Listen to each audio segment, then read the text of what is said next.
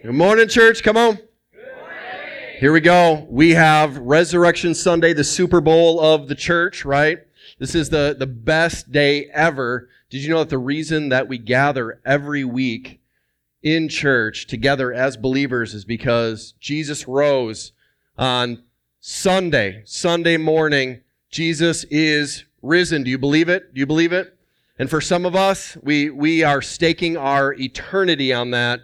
And here's the reality. I, I know that any given Sunday as we gather, uh, that we have, we have some people that are uh, very religious in the house that have grown up around church. We have people that are skeptics and they're unsure about the whole Jesus thing.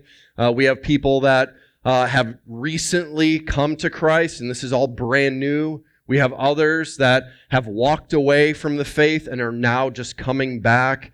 We have people that are carrying some heavy, heavy burdens and questioning what, what does tomorrow bring? And is God going to show up for me? And you are overwhelmed with anxiety and filled with despair. Did you know that any given week when we gather together, uh, there are people that are experiencing things very different than you are. But guess what? We have solutions, we have answers to everything that we are facing, no matter your background, no matter your questions, that we go to God's word and we find hope and we find healing. And I, I pray that today, that would be another day that you would experience something different, something brand new.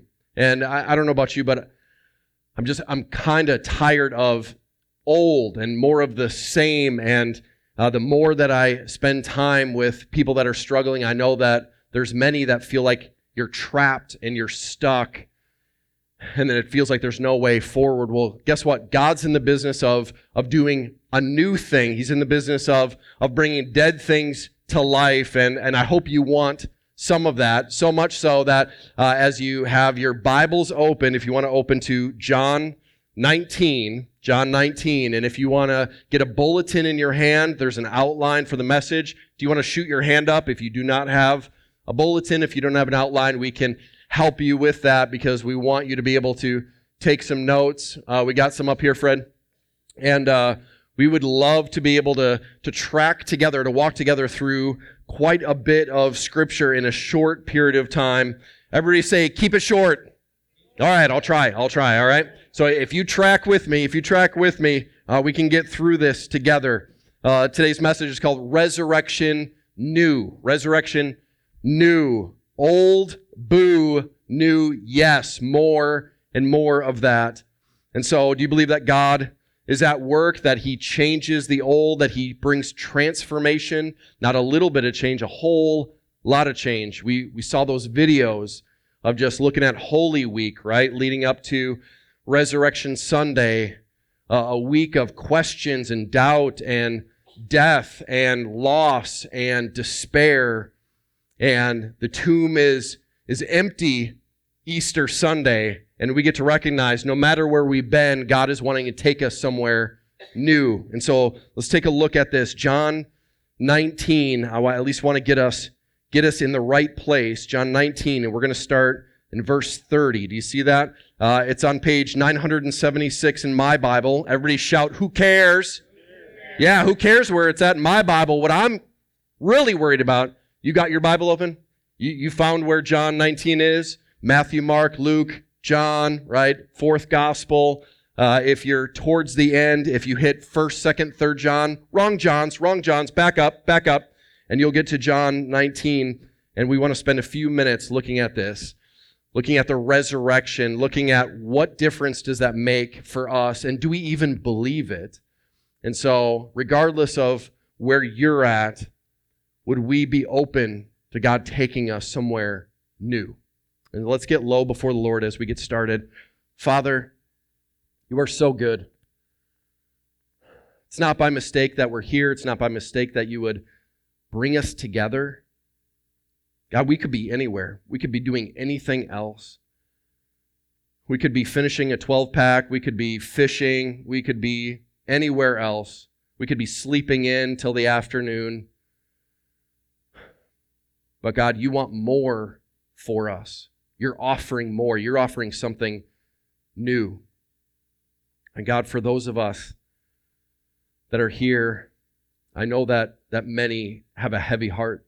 I know that many are, are wondering where you are and when the help is going to come and when, when the hard is going to be over and when, when there's going to be hope again. And God, I know that there's some here that may have a form of religion, but their heart's empty. God, would you fill it up with something new? God, would you, would you make those that walked in one way, would you make them completely different as they leave? God, would you bring newness of life? Would you bring joy? Would you bring a security that heaven can be their home? God, would you have your way? May your will be done. Your kingdom, God. We want your kingdom to come. So meet with us, teach us, open our eyes that we would see amazing things from your word. And we all pray in Jesus' name. Amen. Amen. John 19, John 19, here it is. We're, we're going to fire through this pretty quick. You can read this on your own. John 19, and at the end of chapter 19, it says that Jesus, when he received the, the sour wine, uh, he said, Tetelestai, all right? So if anybody's interested in a $10,000 word of the day, this is hanging in my office. So I frequently get to look over and see tetelestai. What in the world does that mean? It is finished. It's finished. It's done. It's over. There's nothing more to do. There's nothing more to accomplish. It's not your job to work harder, clean up your life. When Jesus cries out, it is finished, we can either turn to him and say, I believe it. I believe in you. I believe what you have done, Jesus. You finished the work that I could never do. You lived the perfect life I could never live. You laid down your life in my place. You finished the work. And there's nothing left to do but to trust, to turn away from the old and to experience the new. He cries out on the cross, It's finished. Tetelestai. And he bowed his head. He gave up his spirit. In verse 33, but when they came to Jesus and saw that he was already dead, there's a lot of death going on here. Verse 38 Joseph of Arimathea asked Pilate that he might take the body of Jesus, and Pilate gave him permission.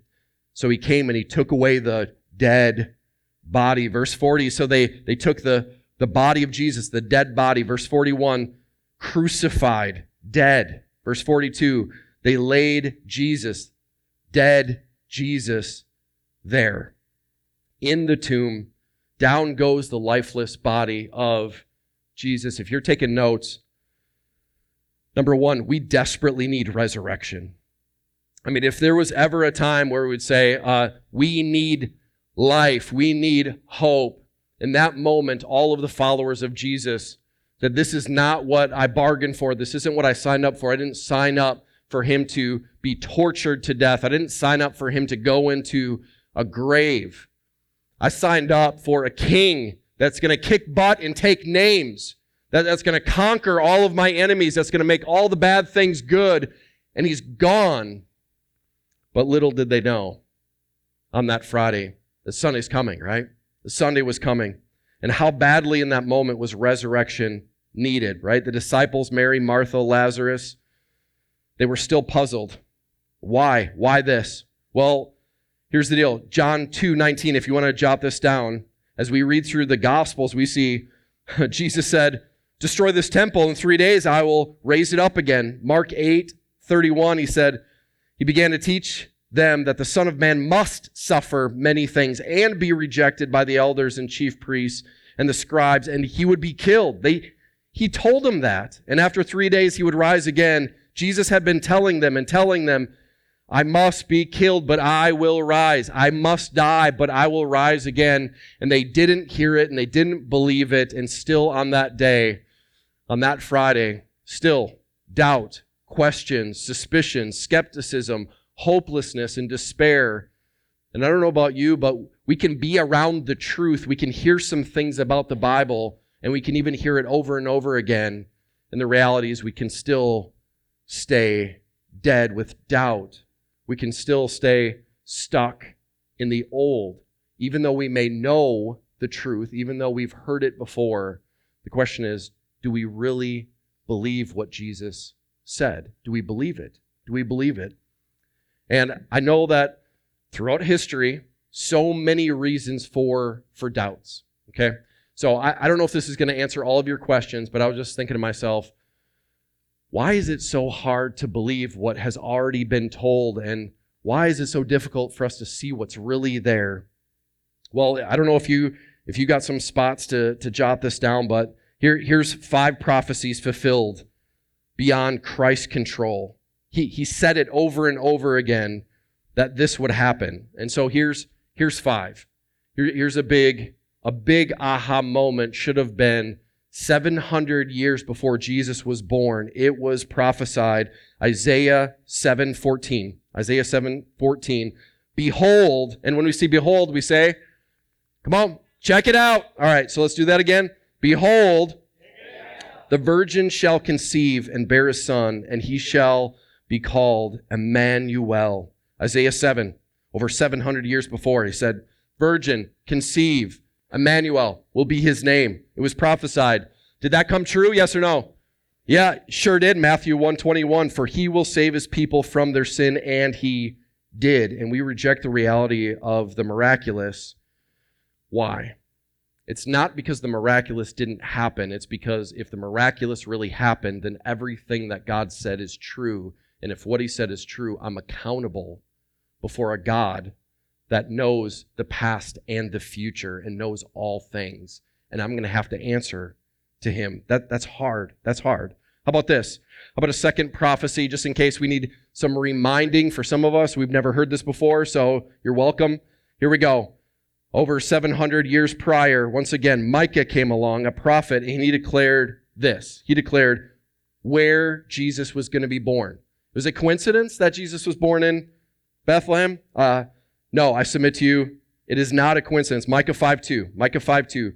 But you, O Bethlehem, Ephraim, you who are too little to be among the clans of Judah, from you, it's from you shall come forth for me one who is to be the ruler of Israel, whose coming forth is from old, it's from ancient days. Well, did, did that happen? Yes or no?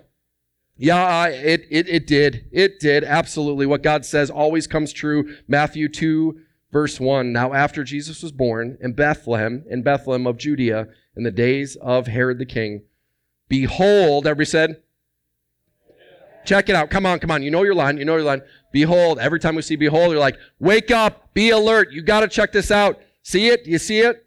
This is what he said. Check this out. This is so powerful. that he would indeed come and he would be born. Wise men from the east knew it and they came to Jerusalem because they believed what was prophesied and that they took action when they believed. How about this? Number three, how Jesus would be arrested. Over a thousand years before Jesus was born, everybody say that was a long time. Yeah, not coincidence. A thousand years before Jesus was born, there was a certain psalmist, a writer of the Psalms, that wrote prophesying betrayal. How was he going to be arrested? Psalm 41 9. Psalm 41 9 says this Even my close friend in whom I trust, who ate my bread, has lifted his heel against me. And this is in prophecy that someone would be at the table while bread was being broken. Anybody have a guess? Pop quiz Sunday morning? Judas. Thousand years prior, there was going to be a one at the table eating bread with him, and he was going to betray him. Matthew 10 4, Judas Iscariot betrayed him as it was prophesied. How about this number four? How Jesus would be murdered. How is this going to happen? Was he going to be hung? Was he going to be stoned to death? Was he going to be impaled? Was he going to be thrown off of a, a roof? What, what would we know? Well, for 700 years prior to Jesus' death, all of Israel should have known, and all who have read the scriptures in Isaiah 53 would have known this. Isaiah 53 5, he will be pierced for my transgressions. And hundreds of years in the Old Testament of reading and memorizing leading up to that, and thousands of years after, do you believe it? But that Jews today still that believe in the Old Testament will get to Isaiah 53 and have a very difficult time reading it because it's so absolutely clear. You have to close your eyes. You have to close the book not to see the truth of what was to come. What he promises, he will deliver. Matthew 27, we see all throughout the chapter. He was beaten, he was mocked, he was crucified. All of it was fulfillment. How about this? Lastly, number five, how Jesus would be resurrected. Did you know in the Old Testament there was absolute clarity for quite a long time, hundreds and hundreds of years, they would have known. Psalm 16:10. Psalm 16:10. For you will not abandon my soul to Sheol or let your holy one see decay. And today we gather to celebrate the fulfillment of this prophecy. Isn't that awesome? Somebody say that's awesome. Right? We get to remember over and over for thousands of years God has been promising and delivering and we see it all throughout scripture and all throughout history. Matthew 28, we see all Friday night, Saturday morning, all Saturday afternoon, all Sunday, or all Saturday evening, and then Sunday morning. The angel dispatched. He comes, rolls the stone away. Oh, and then Jesus, right, obliterates the little mummy suit that he was wrapped in and says, It's time. That he rose again, just like it was prophesied. And, and what's crazy to me is, is this that even with all the proof and even with uh, the, the skeptics in the house, that we would, we would have questions about, well, but what if it's not true? What if we made a mistake? What, what if we're not quite sure? What if, what if that's not enough? Well, there's a, there's a little slogan that Christians like to say. And could we just say, this Easter, Easter of 2023, we're just gonna we're gonna put this one in the grave, all right? We're gonna stop saying this because it's not true. Well, the Christian would say to a skeptic, well, what if you're wrong and I'm right? I mean, you have you have everything to lose. Well, but the Christian would say, what if I'm wrong and you're right? At least at least I'm still living the best possible life, even if I'm wrong. And the Apostle Paul comes along in 1 Corinthians 15 and he, and he says this ah! wrong answer, wrong answer.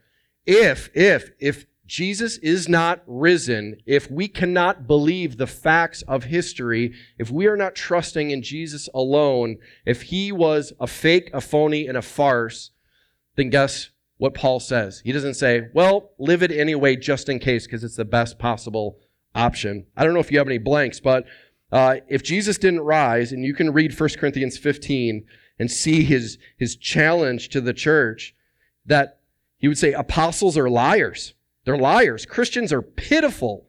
Pitiful. Say that with me. Pitiful. If you didn't spit on somebody, you're not doing it right. Pitiful. Pitiful. Pitiful. Christians are pitiful. Faith is stupid, right? Our kids are not allowed to say stupid at home, but you can say it in church just this once, all right? Faith is absolutely stupid. Church is worthless. Worthless. Worthless.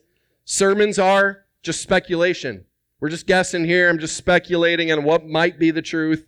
And death is the end of the story. Anybody think that that's your best life? That's the best option if Jesus isn't risen is to live the Christian life? Uh, you should be shaking your head. No, new, new, new, new, new, no.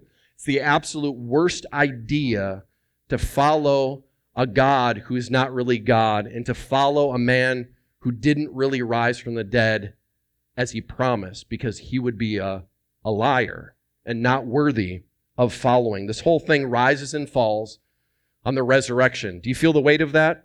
There is no Christianity if there is no resurrection. There's no hope for your eternity after you die if there is no resurrection.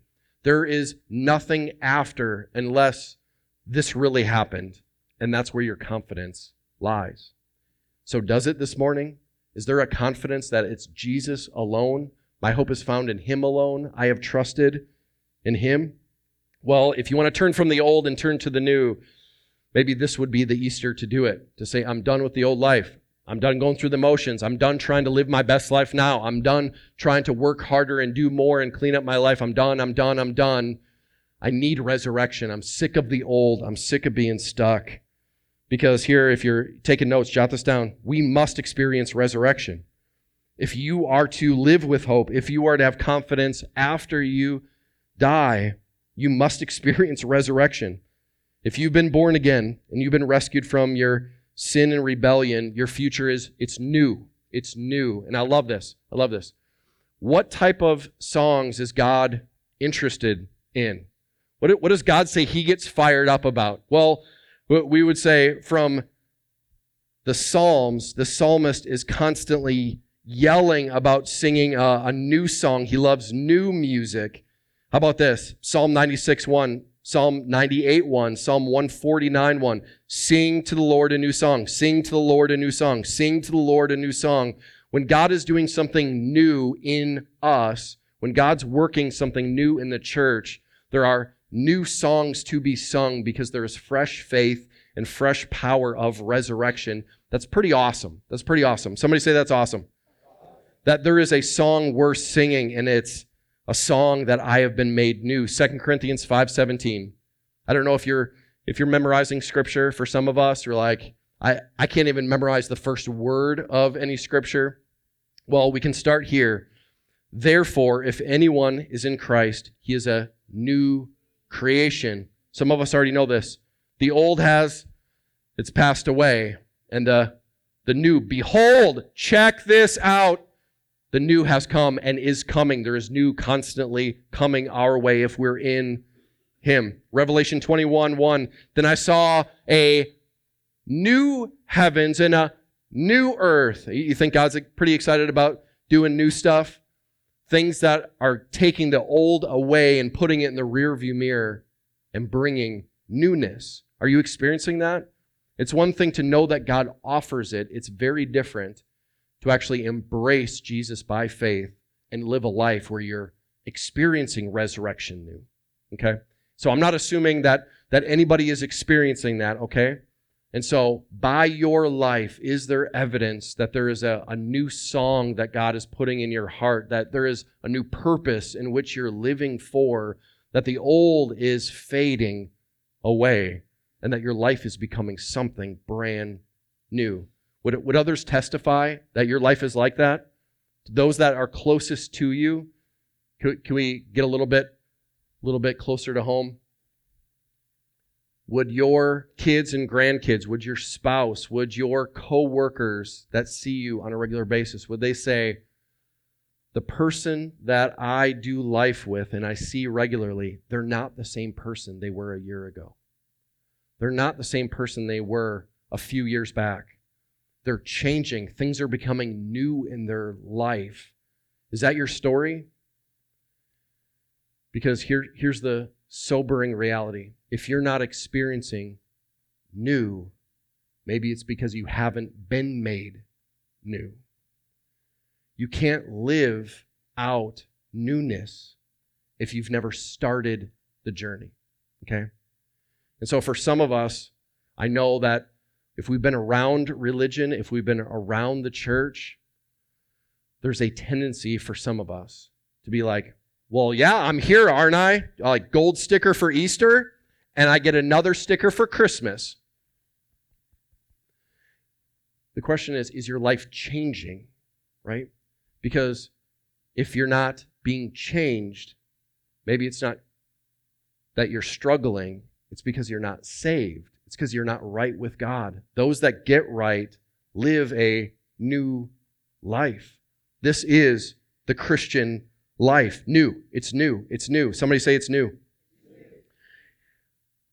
God is so passionate about newness and he's so exhausted by religion. Someday we're going to do a whole series just on why was Jesus so fired up against the Pharisees? What's the beef? What, what's the beef with the Pharisees? Why is he attacking the religious leaders? It's because religion is more death added to our current death. It's us hopping on the conveyor belt of life and just trying to be taken somewhere instead of God setting us in a brand new place with a brand new purpose. And that, as I was studying, I'm like, how, how many religions are following a founder or a lead teacher that to this day you could actually go and you could find their their gravesite. You could find their bones because the religious leaders that proclaimed that there was a, a new life, they're dead. They're in the ground. And I wonder if, if we could go on a quick journey. Are, are you with me? Are you ready for, for a little trip? We're going to go through a little trip of world religions, okay? Everybody say woo hoo. Yeah, no, you're super excited. Super excited, okay? So here, here we go. Dead religious leaders, or what, what happens when leaders that claim to be of God, what happens when they die? What happens to their followers? Well, the prophet Muhammad, he was born in 571 AD, dead in 632, and you can visit his bone filled tomb. And we have Islam. How about Krishna? He's dead. Uh, Hinduism doesn't have an initial leader, but Hinduism believes that Vishnu reincarnated in the person of Krishna, and he died 3102 BC. How about Buddha? Buddha died in 483 BC. He said he wasn't going to die, and then you know what happened? He, he died. Yeah, yeah. So false prophecy equals uh, dead religion, right? But I forgot to mention this is where this is where I screwed up, right? To this day, you can't find Buddha's bones. He doesn't have a, a grave site because he was cremated. So he is around the world in little jars with his with his ashes, okay? So he's the exception. We have Confucius. Guess what happened to Confucius? He died. He died 479 BC. His grave is filled with a bunch of death today. Confucianism dominating China. How about Joseph Smith? One of my my old buddies. He died in 1844 and you can go visit his grave in Nauvoo, Illinois as then his followers traveled across the Midwest and up to Utah, where Joseph Smith still has no power or no hope with his legacy as the world's largest cult still gathers. How about Mary Baker Eddy? She died in 1910, the founder of Christian Science. Her beliefs were that in new age healing that you can begin to heal yourself and at 90 did she heal herself? No, she died of pneumonia in Massachusetts. You can go to Cambridge today. L. Ron Hubbard died in 1986, founder of Scientology, worship of self, died in California, and he announced that because his body was getting in the way of his ministry that he had to die so that the work could continue on and that he was going to proceed to do his work on another planet. So apparently that's where he's at today. Or or not. Turn to your neighbor and say, or not. Or, or not so much, not so much. Only one has come and died and rose again. There is an empty tomb. And I don't know if we are tired enough of living in a, a one world order where all paths lead to heaven and all roads, as long as you're genuine and you're authentic and you're sincere in your faith, and the reality is, there are a lot of sincere people on a lot of roads that are leading to hell because there's a belief in a system that has no power over death. There is nothing but a grave for us unless we follow the one that broke free from the grave, overcame death, overcame Satan, and now he's alive. He's alive. Turn your neighbor and say, He's alive. He's alive. Religion is dead. Christianity is, is well. Christianity is moving forward because Christianity is not a religion in a sense. Christianity is the unreligion because religion is our efforts to try to get right with God and follow some rules and try not to do the bad and try to do the good, try to live a little bit better than somebody else. The reality is Christianity is nothing like that. Christianity, we're the only people on the face of the earth that are able to say, I'm a total mess and I can't help me and I don't have the answers within me. I need help from without, not from within.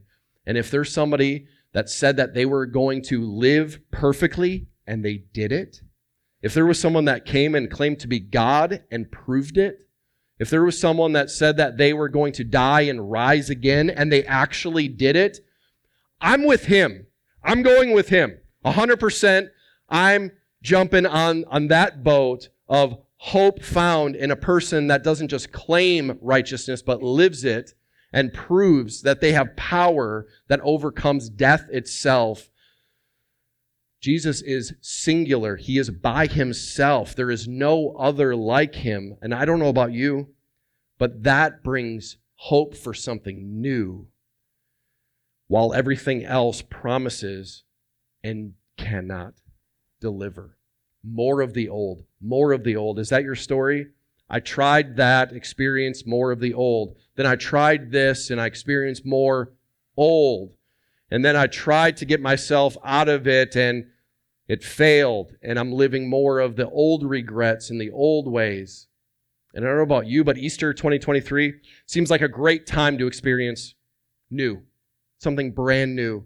And if you've already experienced the power of the resurrection, trusting in Jesus, and He brought you from death to life and forgave you of all of your sins, then I don't know about you, but I, I can't keep my mouth shut about a message like this. And I have to tell everybody that there is hope, that there is one that is risen, and that if you put your trust in Him, you can be forgiven of all your past, present, future sins. You can have your eternity secure. Not maybe, not I hope so, but a guarantee.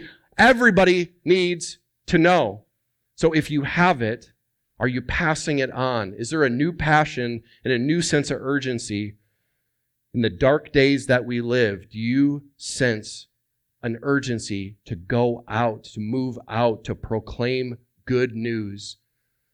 Because if anybody checks their inbox, if anybody checks the news at all, if anybody is looking at their feed on socials, um, anybody got just a few examples of bad news going on in our day? I'm like, I, I, I don't know what is happening. I don't know if this is the end. Okay, we're, we're gonna have a we're gonna have a series at some point in the next year or two on what do we really believe about the end times, and is this it? Regardless of what your view is, it's not getting better; it's getting worse. Never before have we had such a sense of it's darker, it's darker, it's darker, more of the old, recycled paganism I, I just read this past week, so this was my highlight of bad news. When I want something new, sometimes I got to remind myself, man, what hope do we offer as believers in the gospel? Well, we offer this hope.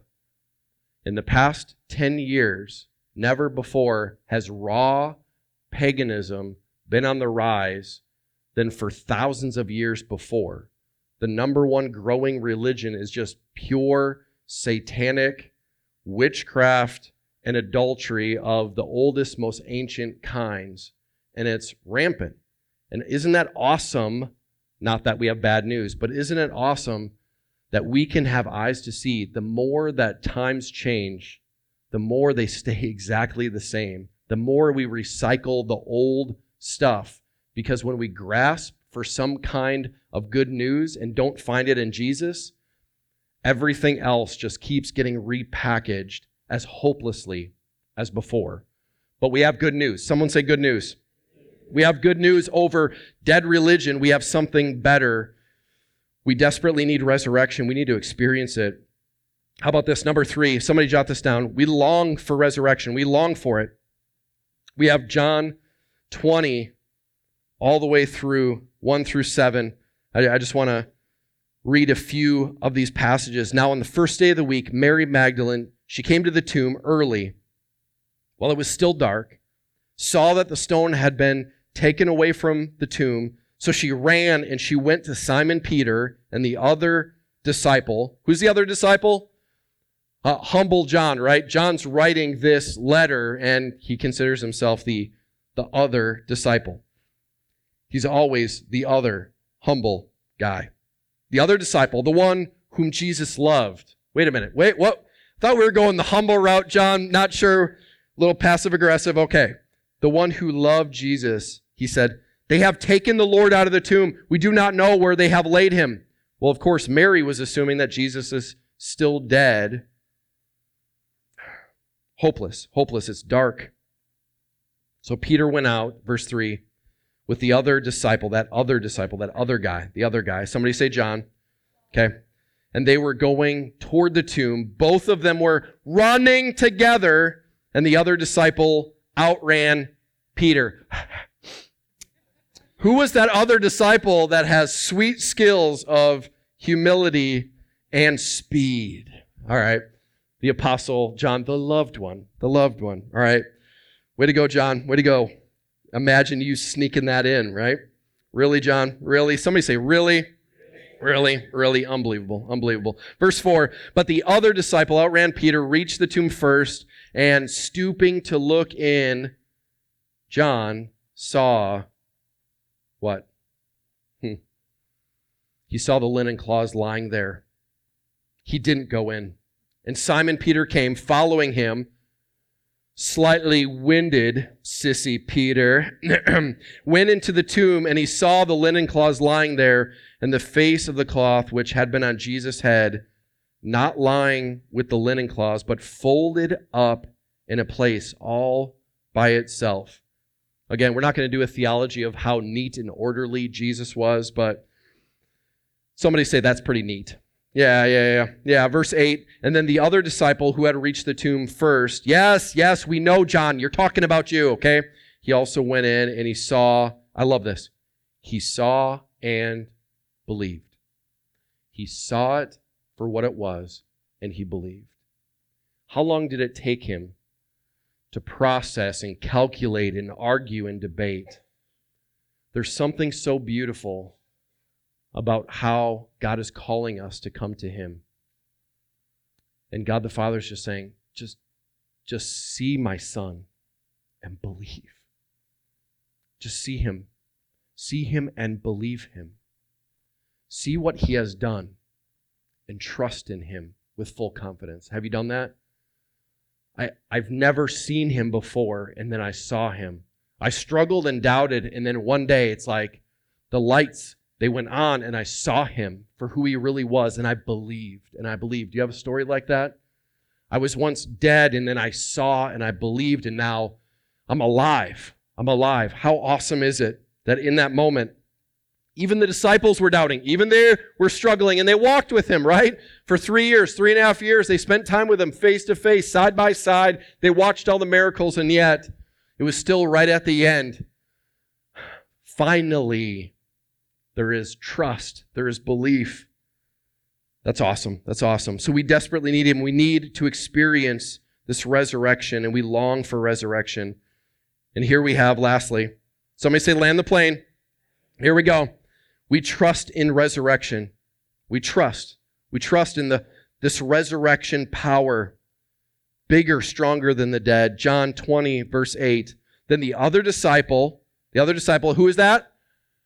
Yeah, John, okay, okay, we get it, we get it. Also went in, he saw and he believed, and for as yet they did not understand the scriptures, that he must rise from the dead.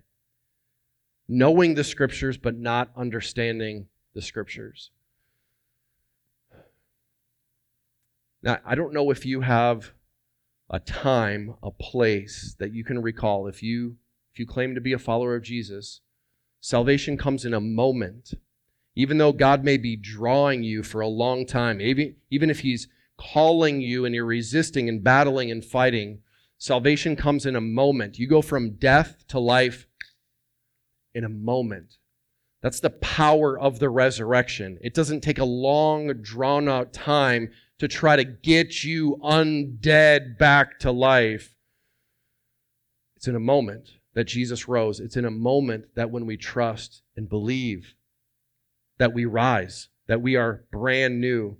On June 16th of 2002, Father's Day, something happened that had never happened before. I was driving in my car, and some of you know my, my story. But having heard the scriptures throughout, sprinkled throughout my life, I did not understand anything I had ever heard. I'd gone through a little bit of catechism. Anybody familiar with that? Some of you are like, I am so catechized, it's unbelievable. All right? Bless you. Bless you. For, for some of us that have gone through those processes and hear a lot of the things, we can go all the way through years and years of even being taught the truth and still not understand at the end of that. I was one of those. Uh, I, I remember showing up a number of times. I could tell you probably uh, the contours of every girl's body in my catechism class, but I could not tell you a single verse that I heard. Okay? I could tell you all of the gossip that was being passed around in those classes as I went through, but I do not remember a single prayer that went on. I don't remember ever opening the Bible all throughout the Christmas visits or Easter visits growing up. I do not remember anything except for my mama's elbow. I remember it well, okay? Same spot every time, right? I remember the back of my eyelids really well, but I do not remember. I had no understanding. I don't know about you, but maybe this is your 10,000th time being in a place like this, showing up to church, and the reality is they're still not understanding. You are still dead. You are still old. You are still stuck. You are still living the same life. You're still living for the things of the world. You are still pursuing your thing because God's thing has not become your thing. And the reality is, in a moment, that could happen. What do, what do I have to do? Well, here's the good news that even a four year old can understand and be able to trust in Jesus. That I accept that I am a sinner, that I am a rebel, that I have wandered and I have strayed, that I have not obeyed every law. For all of us, hopefully we can at least get on that level of I have screwed up, I have failed, I have sinned. But I believe that Jesus paid the penalty and I deserve it. I deserve literal, conscious torment in a place called hell for all eternity because I have sinned against a eternal, holy God. Your punishment is equal not just to the crime, but to the one that you offended and that you hurt. If all of our sin is rejecting God, then the punishment is equal to the holiness and the eternality of God. I can believe that Jesus died for me and I should have died. I believe that he rose again. And today, we get to remember that well, right? He's risen. He's risen. So I don't have to die and stay in my sin. I can be free from my sin. I can believe that I can be forgiven of all of my sin. Not half of it, not part of it, not just the bad stuff, not just the, some of the old stuff, all of it. And that if I would confess with my mouth, believe in my heart, Jesus died and he rose again, that I can be saved, I can be rescued. If you believe that with a childlike faith to say, I'm done with the old, I want something new. As the worship team comes, I want us just to be able to slow down and think about two things. Do I know for certain that I'm going to heaven, that I've been made new because the resurrection has made me new? And if I've received it, who around me is not hearing it and they should be because I should be proclaiming it? Do I need to receive today? Or do I need to be compelled to go today and proclaim like I've never proclaimed before with boldness and with confidence? He is risen, therefore, everyone needs to know. The whole world needs to know. I need to tell of a new story that I have going from old to new.